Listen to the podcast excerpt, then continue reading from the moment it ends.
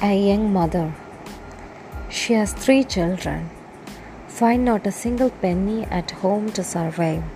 Fighting with God in prayer the whole night. Next morning, a person knocking the door and asking, Can we have the leaves from the mulberry tree in front of your house, ma'am, for 100 rupees? Yes, it's miracle. Bible says he cares for you.